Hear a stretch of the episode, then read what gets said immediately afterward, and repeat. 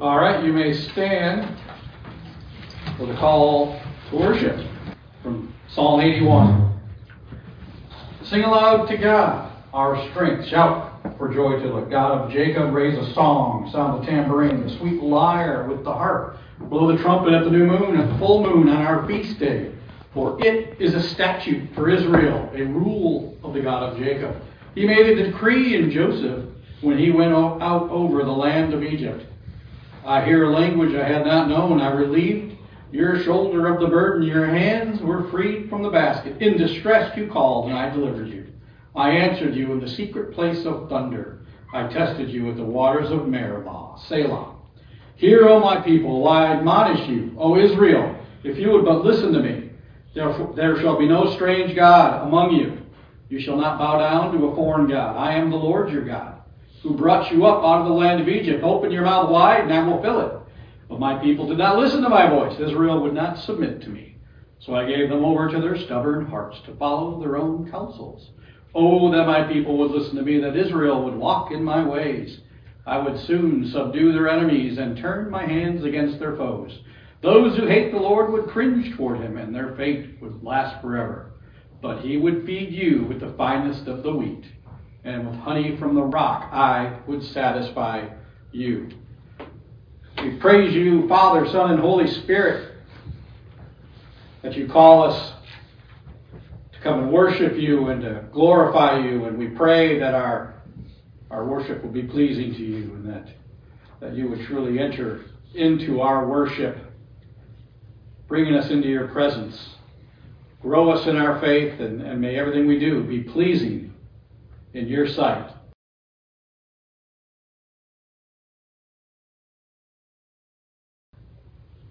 Let us now look at uh, our next psalm reading, Psalm 105, our next Bible reading, I should say. That is on page 502, or I'm sorry, 503 of your Pew Bible. This is another wonderful psalm extolling the greatness of the Lord, which will also be discovered, of course, uh, in our sermon in Mark 7 today. But here, the psalmist on page 503 calls out, Oh, give thanks to the Lord, call upon his name. Make known his deeds among the peoples. Sing to him, sing praises to him. Tell of all his wondrous works. Glory in his holy name. Let the hearts of those who seek the Lord rejoice. Seek the Lord and his strength. Seek his presence continually. Remember the wondrous works that he has done, his miracles and the judgments he uttered. O offspring of Abraham, his servant, children of Jacob, his chosen ones. He is the Lord our God. His judgments are in all the earth. He remembers his covenant forever, the word that he commanded for a thousand generations, the covenant that he made with Abraham, his sworn promise to Isaac which he confirmed to Jacob as a statute, to Israel as an everlasting covenant, saying, To you I will give the land of Canaan as your portion for an inheritance. When they were few in number, of little account, and sojourners in it, wandering from nation to nation, from one kingdom to another kingdom, he allowed no one to oppress them. He rebuked kings on their account, saying, Touch not my anointed ones, do my prophets no harm. When he summoned a famine on the land and broke all supply of bread, he had sent a man ahead of them, Joseph, who was sold as a slave. His feet were hurt with fetters, his neck was put in a collar of iron. Until what he had said came to pass, the word of the Lord tested him. The king sent and released him. The ruler of the people set him free. He made him lord of his house, the ruler, and ruler of all of his possessions, to bind his princes at his pleasure, and to teach his elders wisdom. Then Israel came to Egypt. Jacob sojourned in the land of Ham. And the Lord made his people very fruitful and made them stronger than their foes. He turned their hearts to hate his people, to deal craftily with his servants. He sent Moses, his servant, and Aaron, whom he had chosen. They performed his signs among them and miracles in the land of Ham. He sent darkness and made the land dark. They did not rebel against his words. Or he turned their waters into blood and caused their fish to die. Their land swarmed with frogs, even in the chambers of their kings. He spoke, and there came swarms of flies and gnats throughout their country. He gave them hail for rain and fiery lightning bolts through their land. He struck down their vines and fig trees and shattered the trees of their country. He spoke, and the locusts came, young locusts without number, which devoured all the vegetation in their land and ate up the fruit of their ground. He struck down all the firstborn in their land and firstfruits of all their strength. Then he brought out Israel with silver and gold, and there was not and there was none among his tribes who stumbled. Egypt was glad when they departed, for dread of them had fallen upon it. He spread a cloud for a covering, and fire to give light by night. They asked, and he brought quail, and gave them bread from heaven in abundance. He opened the rock, and water gushed out. He flowed through the desert like a river. For he remembered his holy promise and Abraham his servant. So he brought his people out with joy, his chosen ones with singing. And he gave them the lands of the nations. And they took possession of the fruit of the people's toil, that they might keep his statutes and observe his law. Praise the Lord.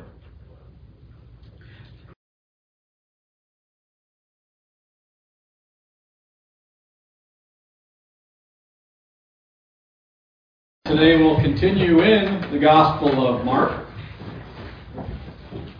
And so if you would turn to chapter 7 in the Gospel of Mark, which would be on page 843. And we'll continue in our sermon series going through the Gospel of Mark. And we have just seen uh, Jesus go to the land of the Gentiles and and drive a demon out of the Syrophoenician woman's daughter. And Jesus has started a ministry to the Gentiles there, as small as it may be. The light has shined on the Gentiles. And now we come to the, the first healing of a deaf man, a deaf mute man, in the Gospel of Mark. So, hear the word of the Lord the living, breathing, forever preserved Word of God. Mark 7, verse 31. Then he returned from the region of Tyre and went through Sidon to the Sea of Galilee, in the region of the Decapolis. And they brought to him a man who was deaf and had a speech impediment. And they begged him to lay his hand on him. And taking him aside from the crowd privately, he put his fingers into his ears and after spitting, touched his tongue. And looking up to heaven, he sighed and said, Ephphatha, that is, be opened. And his ears were opened, his tongue was released, and he spoke plainly. And Jesus charged them to tell no one, but the more he charged them, the more zealously they proclaimed it. And they were astonished beyond measure, saying, He has done all things well. He even makes the deaf hear and the mute speak. In those days, when again a great crowd had gathered and they had nothing to eat, he called his disciples to him and said to them, I have compassion on the crowd because they have been with me now three days and have nothing to eat. And if I send them away hungry to their homes, they will faint on the way. And some of them have come from far away. And his disciples answered him, How can one feed these people with bread here in the desolate place? And he asked them, how many loaves do you have? They said, Seven. And he directed the crowd to sit down on the ground, and he took the seven loaves, and giving, having given thanks, he broke them and gave them to his disciples to set before the people, and they set them before the crowd. And they had a few small fish, and having blessed them, he said that these should be set before them as well. And they ate and were satisfied. And they took up the broken pieces left over, seven baskets full. And there were about 4,000 people, and he sent them away, and immediately he got into the boat with his disciples and went to the district of Del Manutha. So was the reading of the word of the Lord. We thank you, Father, for your perfect and holy and true word. Help us to understand your power and your compassion for your people and your provision that you give them. We pray this in your Son's name. In Genesis, after all had been created, God stated this Then God saw everything he had made, and indeed it was very good.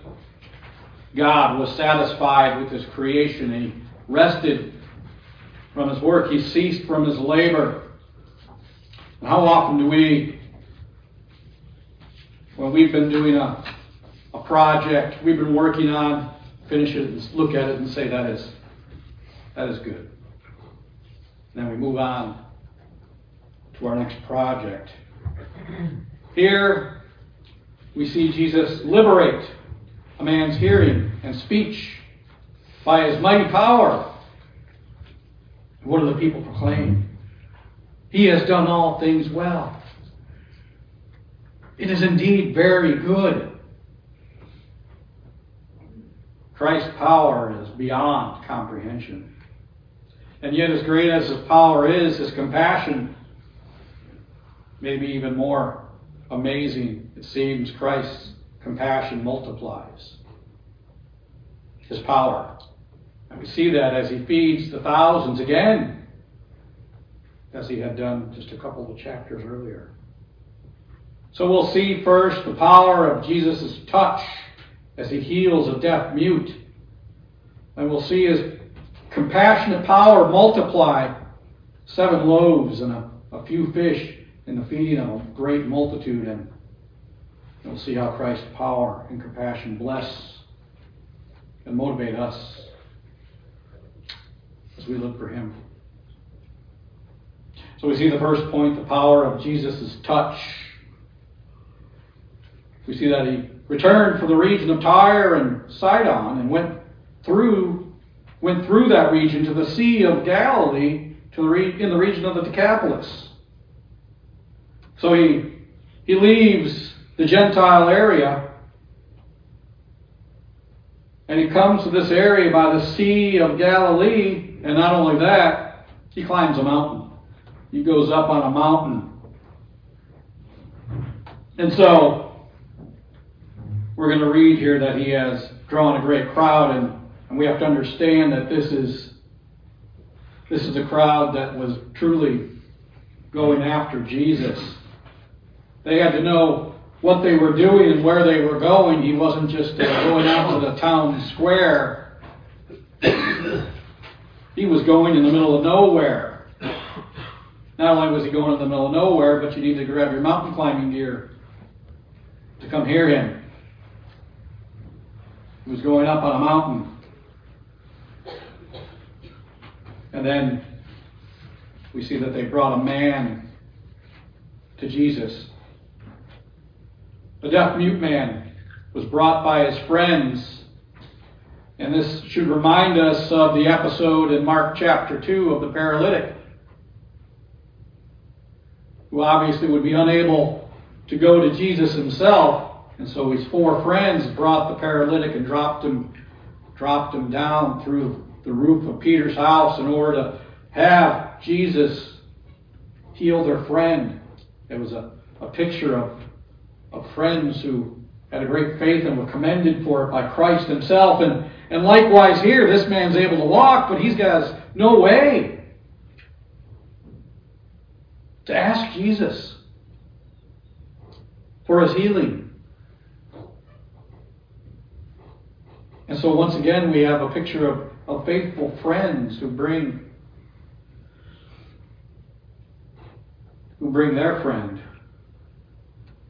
and they beg Jesus to lay his hands on him, to heal him, is what they're asking for. So Jesus takes him aside from the crowd it doesn't tell us at this point how big the crowd is. We this is very probably the same crowd as we'll see in the feeding. We don't know if it's gotten that large yet, and so he takes this man from the crowd to be alone with him. And this and he uses this peculiar approach to healing. One which I don't think most medical professionals in this day and age would be too excited to see being done. It's a very intimate method he uses. As he puts his fingers in the man's ears, he is indicating what is going to happen to this man. He doesn't care if people think that he shouldn't be doing this. That he might be touching an unclean person, might even be a Gentile. We don't know. He does not care.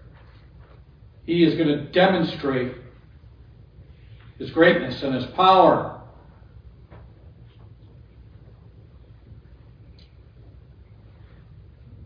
So he puts his fingers in the man's ears. It seems that he wets his fingers and, and touches the man's tongue. He means business. This is not like the last miracle, the driving out of the demon, where he just said, Oh, the demon will be gone when you get home. A distance uh, display of power, if you will. Here, it's a very intimate display of Christ's ability to heal anyone of anything. And he sighs, and we really don't know why. It seems in other passages where it kind of gives this where it's because Jesus is, is upset that in his creation that there is such sin that that brings disease and demonic possession and everything. Not that this man has done anything to be deaf and to not be able to speak, but that because of the ravages of sin in the world, it brings such desolation and hopelessness.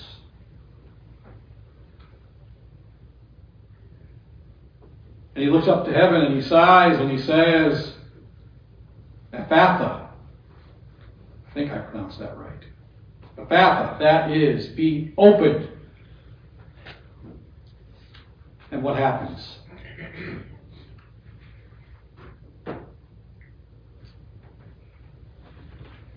His ears are opened, and his tongue is loose. And he, he speaks. In fact, it looks like he doesn't stop speaking for a long time. And this perhaps lets us know that this was, uh, since he knew how to speak, this is, this is something that had happened to him. That he had previously been able to speak, but now some disease or some accident or something caused him to not be able to, to speak and to hear. And now this man's tongue is loose, and his friends see it, and those around them see it, and they're astonished, and they're, they're, they just can't stop talking about it. And Jesus commands them to be quiet. Why this is? We don't know for sure, but for whatever reason, it's just not in Jesus' timing at this point to proclaim it. But this man, after being loosed, he, he doesn't listen. He can't quit, neither can his friends. And as much as it seems it'd be, you know, he should be condemned, it's kind of hard to. Hard to say that you or I wouldn't do the same thing. if such an amazing miracle had happened to us.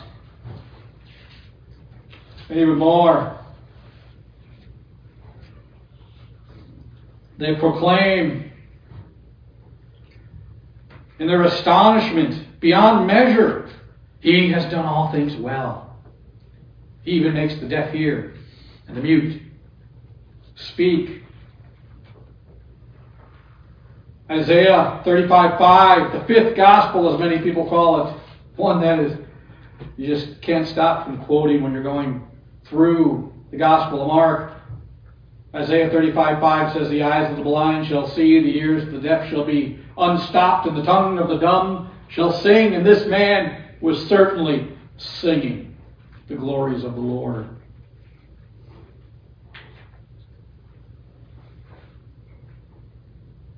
And then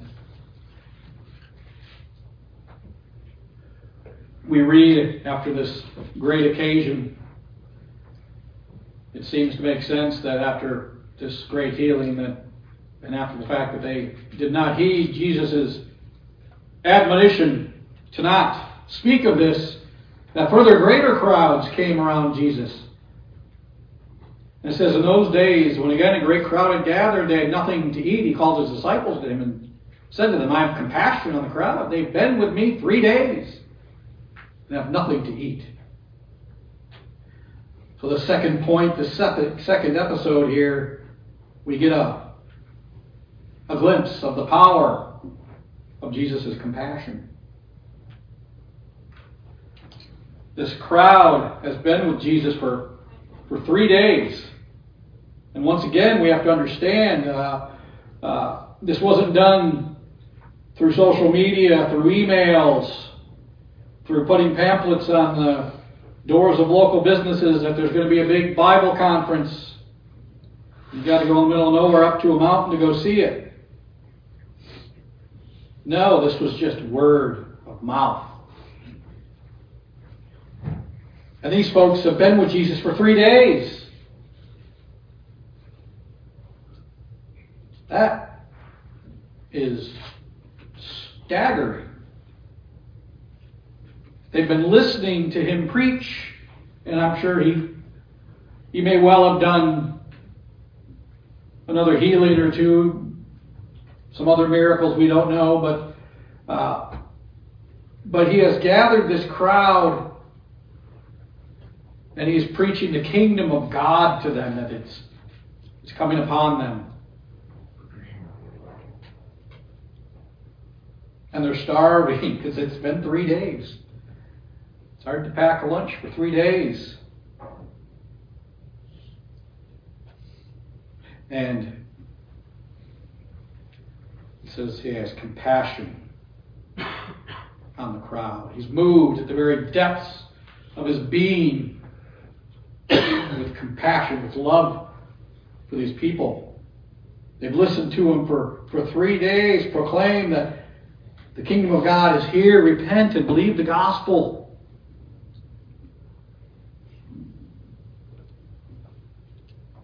And it, it kind of goes without saying, but Jesus does say it, so we'll say it. You know, a lot of these people have come from a long distance. They're in the wilderness, they're in a mountain. And Jesus sees their, their estate. He fears for their health. They might not be able to, to make it all the way home without passing out. And so he says, I have compassion on the crowd because they've been with me now three days and have nothing to eat. I send them away hungry to their homes, they will faint on the way. And some of them have come from far away. So he's insinuating that they need to be fed. We need to be good hosts. Let's give them something to eat. And the disciples reply, how can one feed these people with bread here in the desolate place? They don't, they don't see how they can feed so many. Why? Why? One prominent commentator called them stupid. You know, I mean, he's just fed the 5,000, which was actually probably closer to 20,000 men, women, and children. Well, they're stupid. That's it's our natural inclination.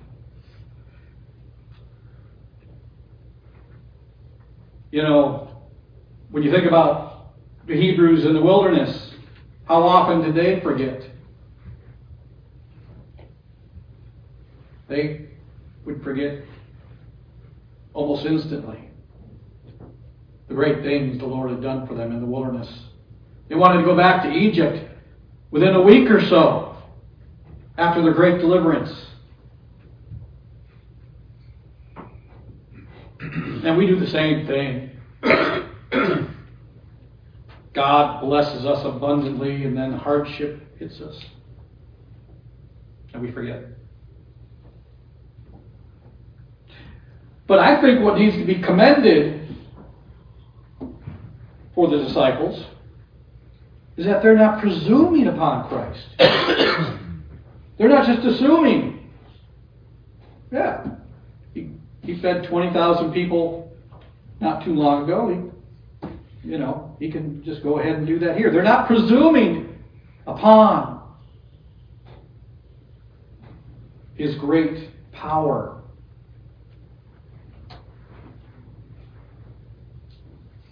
And there's nothing wrong with that. We're not supposed to presume. We're not supposed to put ourselves in situations where we must presume upon God to get us out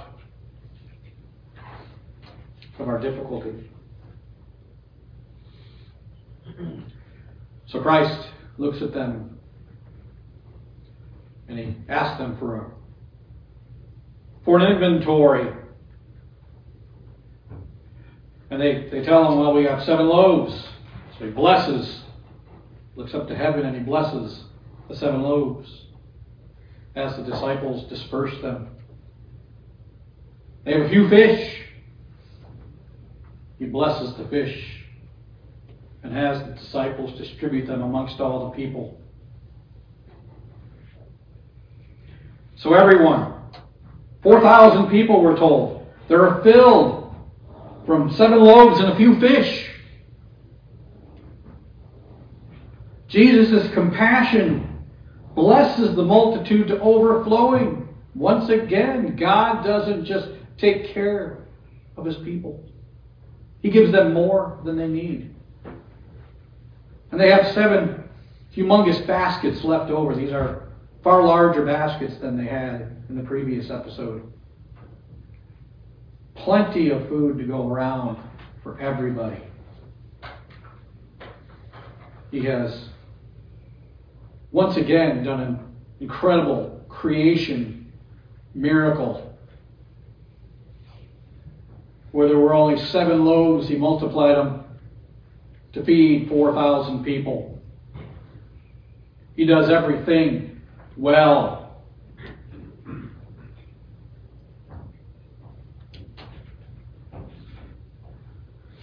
This is second time he's done this.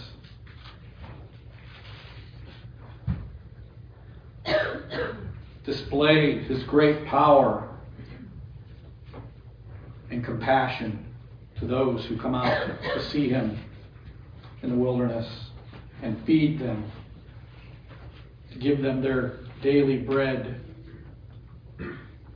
like he did the Hebrews in the wilderness every morning, feeding them with manna from heaven. So after three days of ministry, Jesus dismisses the crowd and the disciples leave to Dalmanutha. And so we look at this incredible power, this compassion, this love of Christ. And we must know that just as this deaf man, this deaf mute man, was brought to Jesus be made whole, that is what, what we need to do. We need healing of our illnesses, whatever they may be, of our sicknesses. And Christ is there to hear us and be with us and comfort us. Even more, we need the healing of the balm of salvation of Christ. Work on the cross for our sins if we've not turned to Him. That is our, our greatest healing because truly we are deaf and we are mute spiritually until Christ turns our stony heart to flesh through the power of the Holy Spirit and raises us up from the dead. We need to trust in Christ and Him alone. And it's interesting, this story of the deaf mute is right in between two episodes with the Pharisees and scribes, Sadducees, who do not have eyes to see and ears to hear. They are deaf. And they cannot speak the truth of God, so they may as well be mute.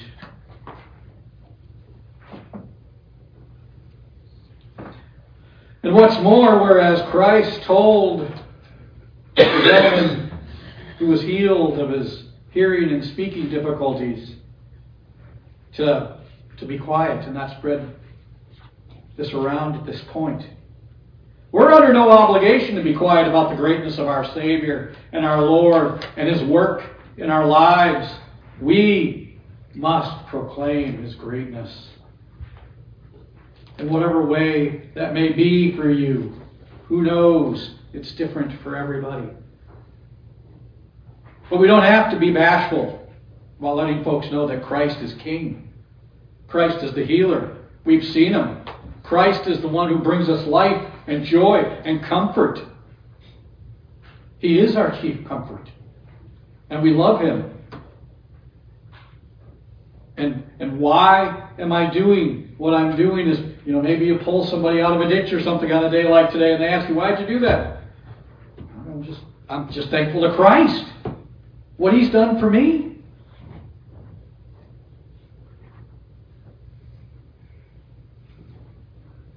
And we must believe as well that Jesus will always provide us with our daily bread. Every day he gave the Hebrews in the wilderness bread, and he commanded them only take the bread you need for the day, and that was to have them walk, to learn to walk in obedience and dependence upon the Lord. A beautiful picture of, of love for his people. And we are to pray for common things, for our daily bread, for a warm house for friends and family that love us, and a church that worships with us, and, and all such common things, for our health, even. That's a common thing. We are never more arrogant than we think we. I'm not going to pray for that. God doesn't care about that. Our next breath is dependent upon Christ Jesus of holding it. Let us remember to lift up everything to Him in humble dependence on His greatness and an acknowledgement of His compassion. So we see in conclusion that Jesus is not just a wise man or prophet, he's not even a miracle working apostle, as wonderful as they were. He is God Almighty. There's nothing He cannot do. He is all powerful. And while He set our world in motion in obedience to certain laws that He's put forth, He is not bound Himself by those laws of nature as we are. He is powerful beyond our imagination. And He does all things well. Jesus never said, that's good enough for government work. Like I've said a million times. He does all things perfectly, well, and good. He is our creator God who commands and controls all of creation, and He is compassionate, which multiplies His power intensely and gives us great hope and, and joy and, and comfort, knowing all of this. That the King of Kings and Lord of Lords has compassion on our lowly estate should cause us to thank Him and praise Him for all things. In the beginning, God created the heavens and the earth. This may be the most comforting verse in all of Scripture. Because this is the God who loves you, provides for you, and even prays for you when you don't know what to pray for. This is our powerful, compassionate Savior, Jesus Christ. Let's pray. Lord, we pray that your word would, would dwell in our hearts, that we would be compassionate as well and walk in your, in your power according to your purposes. Let your spirit reign in us. We pray this in your Son's name. Amen.